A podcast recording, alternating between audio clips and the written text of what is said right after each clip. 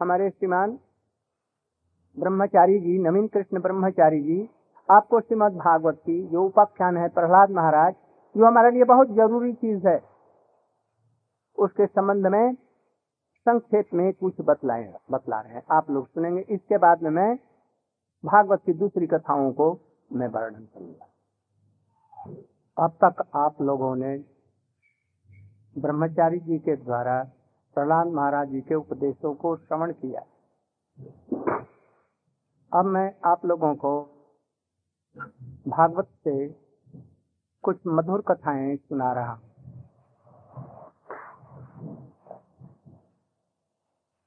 कृष्ण ने धर्म की स्थापना के लिए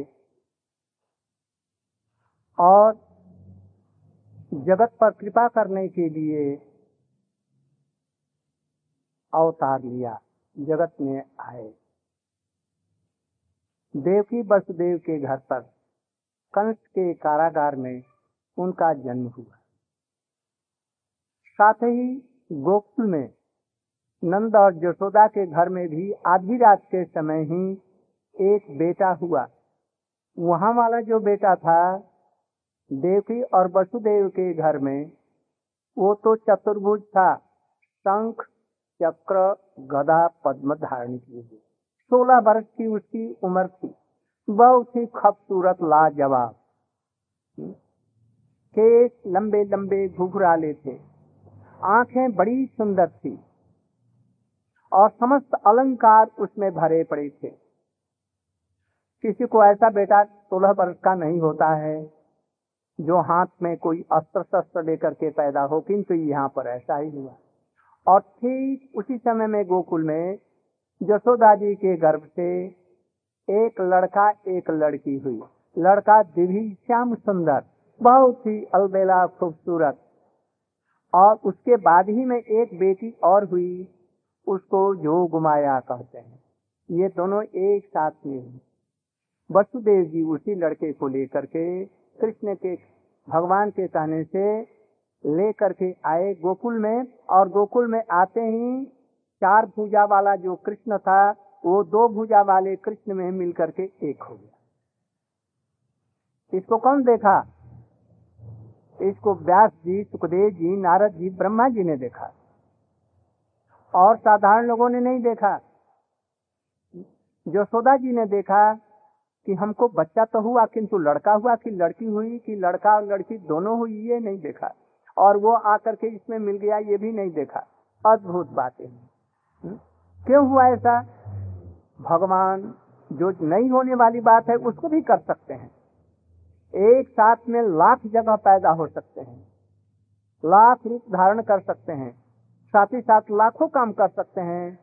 भगवान ऐसी अद्भुत, अचिंत्य शक्ति जिसकी हम चिंता नहीं कर सकते। इसके बाद में गोकुल में बढ़ने लगे। पूतना आई। कंस ने कहा, जे बहन, जरा वो वसुदेव जी का लड़का सुनते जो वहाँ चला गया, नंद गोकुल में, इसको मारना है।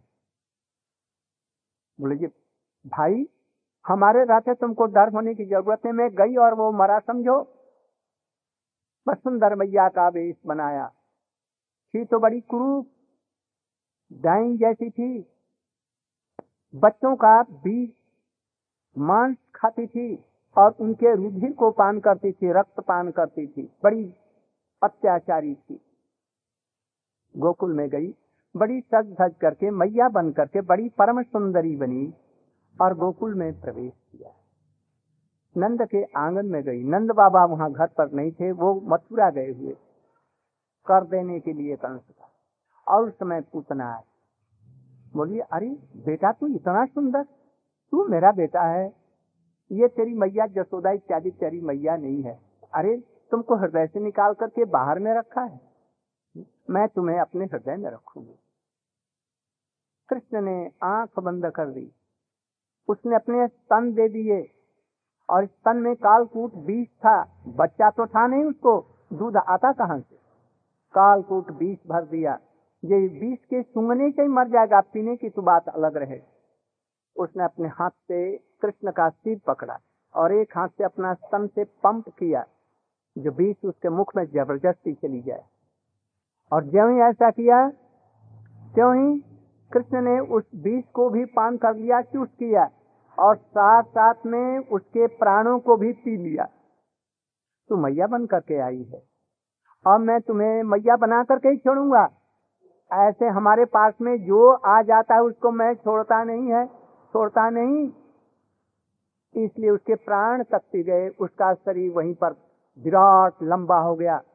भैया भैया, रक्षा करो कहा करके चिल्लाने लगी और आकाश में उड़ी छ माइल की लंबाई चौड़ाई उसकी थी। कृष्ण ने कहा, जी, गोकुल से बाहर तुम्हें मैया, अब तुम्हें नहीं छोड़ूँगा। बस ऐसे बीच में गिरी, कृष्ण उसका स्तन पीते रहे और उसी पर पारे से खेल रहे। और वो बेचारी वहीं पर ढेर होकर गिरी कंस का बगीचा था, वो सारा टूट फूट करके नष्ट हो गया। पूतना माने क्या? भगवान के भजन में सबसे पहले पवित्र होना चाहिए। पूत ना, जो पवित्र नहीं है। जो स्नान नहीं करते, जो सच नहीं बोलते, जो दूसरों से हिंसा द्वेष करते हैं, ईर्ष्या द्वेष करते हैं, ये लोग अपवित्र होते हैं। पूतना में सब प्रकार की अपवित्रता थी। वो रक्त मांस केवल मछली टछली नहीं, लड़कों का मांस और खून पीती थी। इसीलिए आप समझिए। इसलिए कृष्ण ने उसको मार करके उसके शरीर को हटा दिया। परम सुंदरी दिव्य देवता जैसा शरीर धारण करके गोलोक बैकुंठ में कृष्ण की मैया बन करके पधारी। कृष्ण इतने दयालु हैं, ऐसे कृष्ण को छोड़ करके मूर्ख लोग दूसरे का भजन क्यों करते हैं? व्यास जी, सुखदेव गोस्वामी ने कहा, इसके बाद में उन्होंने सकटासुर को मारा। अरे भाई, रूप लेकर के यदि जाओगे तो वो देख लेगा तो कृष्ण का, कृष्ण मार डालेगा। इसलिए रूप मत बनाओ, ऐसे ही चलो। वो लक, कोई गाड़ी वहाँ पर रखी थी, उस गाड़ी में प्रवेश कर गया। और कृष्ण नीचे पलने के नीचे झूले हुए, झूल रहे थे पलने में।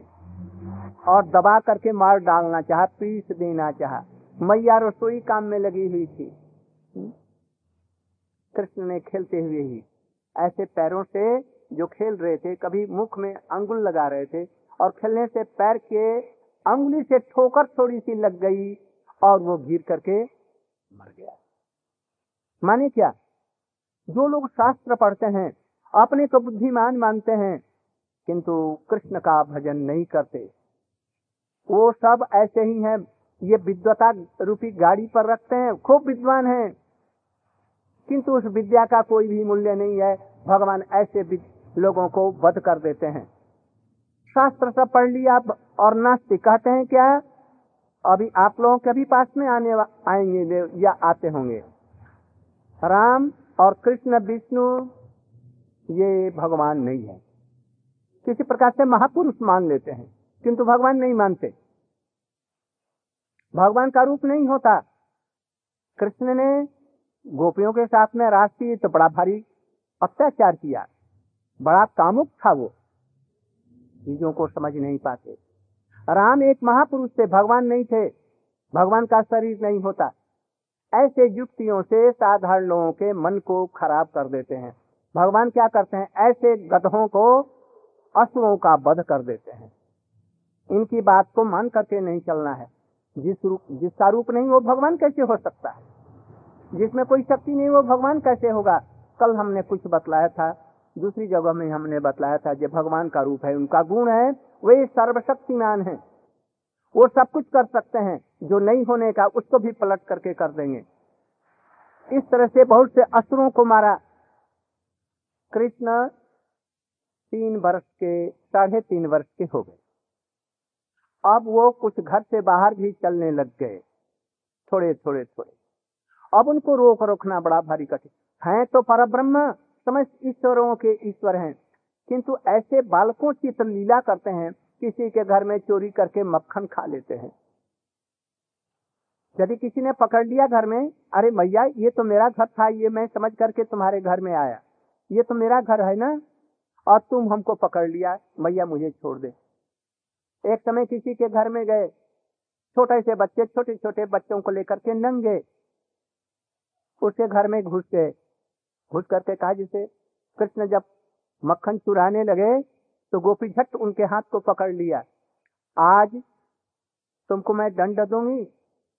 और वो मनाती थी। यह भगवान, हमारे घर में वो बच्चा कृष्ण कब आकर के चोरी करे मक्खन।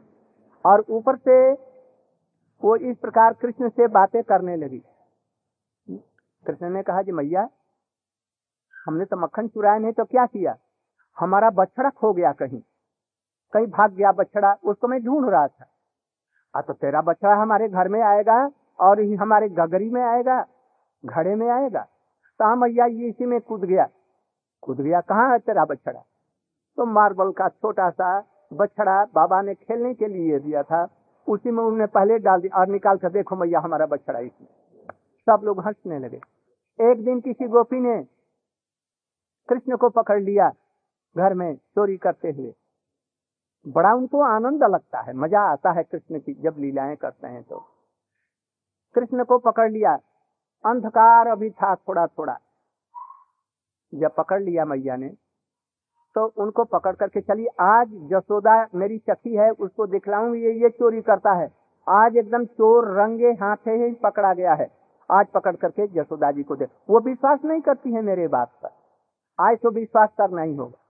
वो ले करके अरे सखी सखी, जरा देखो, तुम्हारा लाला हमारे घर में मक्खन की चोरी कर रहा है।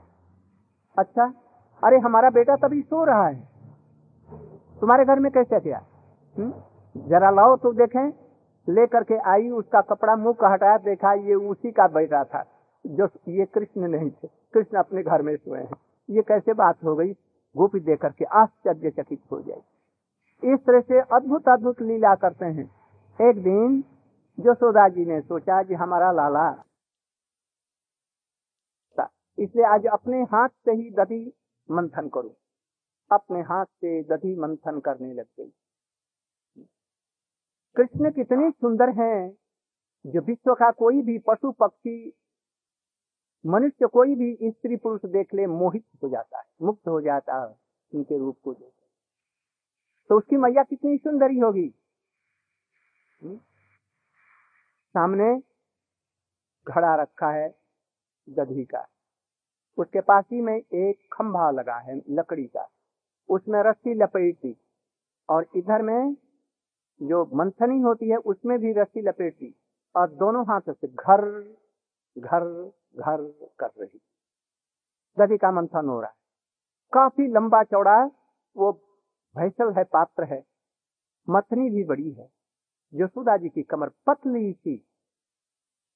अद्भुत सुंदरी है। पसीने से, पसीने की बूंदुएँ मानो मोती जैसे नीचे लुढ़क रही हो। और तन्मय होकर के उस समय में दधि मंथन करती हुई गा रही हैं। क्या गा रही हैं? कृष्ण के लीला चरित्रों को ही गायन कर रही बड़े मधुर स्वर से। उनका जो मथनी से जो दधि मंथन की आवाज़ आती है, मानो मृदंग का पिछला भाग है। और उनकी चूड़ी जो है सोने की वो करताल जैसी मधुर झन रुन झुन आवाज़ कर रही। और तन्मय होकर के गा रही हैं क्या?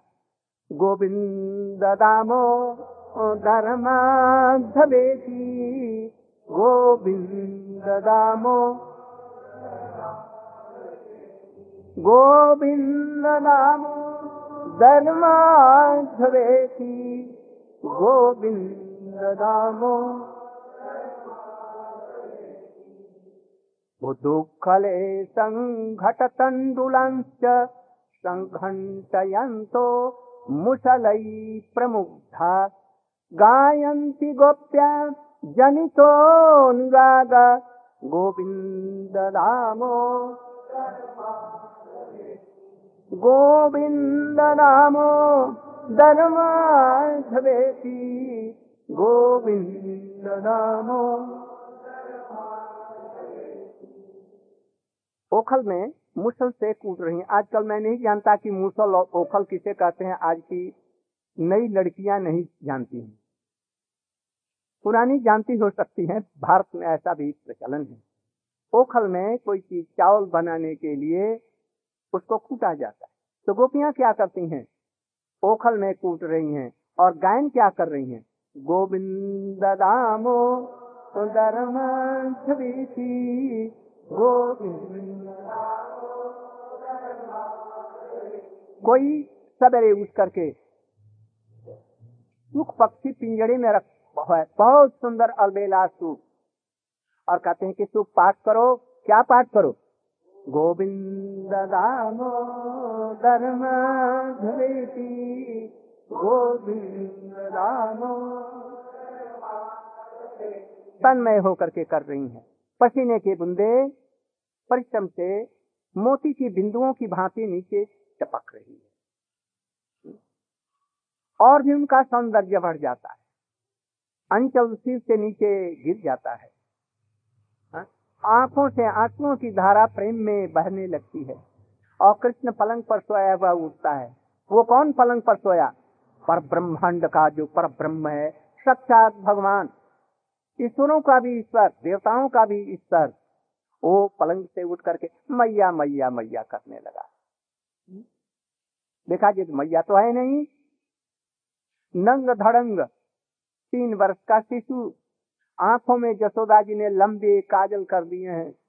वो अपने हथेलियों से इस प्रकार जैसे साधारण बालन करते हैं, वैसे करने लग गया। गंगा जमुना का पानी बहने लगा। अर्थात उसके आँखों से जो आँसू और काजल दोनों मिलकर के एकदम यहाँ पर जमुना जी, गंगा जी बहने लगी।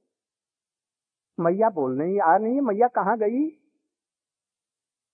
थोड़ी देर में पेट के बल से बड़ी मुश्किल से पलंग से उतरा। और देखा कि मैया कहा? ओ, बहुत दूर। वो दधी मंथन कर रही। ज़ोर से चिल्लाऊ किया किंतु मैया तो तन्मय होकर के गान कर रही है। उसी क्या लीला का गान कर रही है। फिर और चला थोड़ी दूर में। ऐसा मालूम होता है कि गिर जाएगा। जैसे कि घूम की खुमारी में नित की खुमारी में बच्चे चलते हैं। अभी चलना भी ठीक से नहीं आया था। जो विश्व का चलाते हैं, भारण पोषण करते हैं, जो गोवर्धन जैसे पर्वत को उखाड़ करके अपनी कानी टंगली पर रख सकते हैं बड़े बड़े देवताओं का मान मर्दन कर देते हैं कंस को एक क्षण में ही पछाड़ दिया अरे पृथ्वी को धारण करके निसिंह उसमें, बराह के रूप में, और ये हिरण्यकस्तु को मरा बतलाइए। और वो कृष्ण चलना नहीं जानते हैं। किसी प्रकार से चलते चलते जब निकट में आ गए तो और ज़ोर से रोना आरंभ किया, किंतु मैया, तन्मय होकर के दधी मंथन और निकट पहुँच करके मैया का सिर पकड़ लिया केस और दूसरे हाथ से दधी मंथनी को पकड़ लिया। जो सुधा जी ने देखा जी कौन आ गया? दधी चल कर मथनी क्यों नहीं चल रही? देखा जी, हमारा छोटा लाला कन्हैया ये आकर के पकड़ लिया, प्रेम से पक गई। दही मंथन छोड़ दिया और उस बच्चे को गोद में लेकर के बड़ा प्यार से अंचल से ढक दिया और अपना तन पिलाने लगी, दूध पिलाने लगी। कृष्ण बड़े ललक के साथ में, बड़े प्रेम के साथ में इसका साधन करने लगे। थोड़ी देर में ही पासी में दूध रखा था आग पर। उसमें से दूध लुढ़कने लग गया। उफन करके गिरने लगा। मेरी भाषा ठीक समझ में आती है कि नहीं? उफनना उफनना माने गर्म हो जाने के बाद में दूध उफन करके नीचे गिर जाता। है जसोदा जी ने दूर से देखा। जसोदा जी ने ये मन में सोचा कि ये दूध ये सोच रहा है कि यदि मैं कृष्ण की सेवा में नहीं लगा तो जीवित रहने से लाभ क्या? भक्त लोग ऐसा ही सोचते हैं। यह मनुष्य जीवन भगवान ने दिया। यदि भगवान की सेवा में, भगवान के चिंतन में, भगवान की आराधना में यह जीवन नहीं लगा तो आग में जल करके मर जाना ही अच्छा है। इसलिए दूध सोच रहा है। यशोदा मैया के स्तन में इतना दूध है कि विश्व ब्रह्मांड को प्लावित कर देंगे बाढ़ में डुबा देंगे। और इधर में कृष्ण का पेट इतना है ये पृथ्वी कोटि कोटि पृथ्वी उसमें समा जाए एक एक लोम को उसमें तो उनका पता नहीं चले। इतना बड़ा पेट। तो कृष्ण का कभी पेट नहीं भरेगा और उनका दूध कभी भी कम नहीं होगा। ये तो जीवन भर पीते रहेंगे तो हमको कब ये पिएँगे? ऐसा सोच करके दूध अगली में जलने लगा। हमारे नरोत्तम ठाकुर जी ने एक गान यदि मनुष्य जन्म मिल करके हमारा जीवन बेकार गया, हमने कृष्ण का भजन नहीं किया विषयों में अपने जीवन को लगा दिया, क्यों मैं जीवित रहा हूँ? मुझे जल्दी से जल्दी मर जाना चाहिए। किंतु बड़ी मुश्किल है, आज मृत्यु भी हमें नहीं आ रही। यदि भगवत भजन हुआ तो तो जीवन सार्थक है। और नहीं तो केवल पाप ही कमाएँगे अच्छा तो करेंगे नहीं कर्म, दूसरों को ठगेंगे, बेईमानी करेंगे, किसी की निंदा चुगली करेंगे, इससे जीवन और बेकार कुछ लोग अपने को सामाजिक समझते हैं कि मैंने समाज का ये काम किया मैंने एक हज़ार अस्पताल बनाया, हमने एक सौ स्कूल और कॉलेज बनाया। हमारे हिंदू हिंदुजा कोई हैं इंडिया के, उन्होंने बड़े बड़े अस्पताल बनाए। ये बड़ी समाज सेवा है। क्या समाज सेवा है? कोई डकैत, लाखों आदमियों का कत्ल करके उसी में चिकित्सा करा करके वो ठीक होकर का फिर कत्ल करता है? इसका पाप कौन भोगेगा? आज स्कूलों में अच्छी शिक्षा नहीं हो करके कैसी कैसी शिक्षाएँ होती हैं? अटम बम बनाना सीखता है, लोगों को मारना। आजकल चोरियाँ क्यों बढ़ रही? स्कूल कॉलेज में ही वो सीखते हैं ये सब। यहाँ पर सच्ची शिक्षा नहीं, भगवत शिक्षा नहीं होगी। आत्मा की शिक्षा नहीं, वहाँ पर ये सब बात है। इसलिए जगत में आज इतनी समस्याएँ हो रही हैं, इतने जेल हो रहे हैं। कहा कोई सुधार हो रहा है? जेलों से सुधार नहीं होगा। ये सुधार होगा कैसे? यदि समझे कोई ये भगवान है, हम पूरा कर्म करेंगे तो भगवान हमें पीस करके सत्तू बना डालेगा। ऐसा यदि डर होगा तब तो वो इन क्राइमों से बचेगा, अन्यथा नहीं। वो तो जेल जाएगा, फिर आएगा, फिर वैसा ही करेगा, फिर जेल जाएगा, वहाँ पर बिना परिश्रम के ही भोजन मिलता है। आजकल तो वहाँ पर फ़ैन भी लग रहे हैं। आजकल उनकी खाने की सुविधा दी जा रही है तो वो बाहर में क्यों रहेंगे? बाहर में तो काम करना होगा। इसलिए जबकि न्याय होता है, उस समय देखता है कि अब मैं बरी हो जाऊँगा, एक चप्पल उठा करके और जज को मारता है। हैं? हमको मारा? अच्छा जाओ, तुमको और पाँच वर्ष का जेल। बहुत अच्छा भाई इसी के लिए तो वो किया।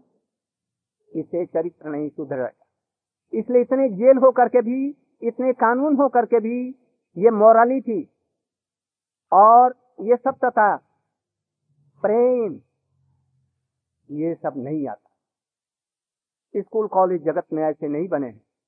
ये तो हमारी गुरु परंपरा के संत लोग हैं जो अभी भी कुछ जगत में सत्यता है।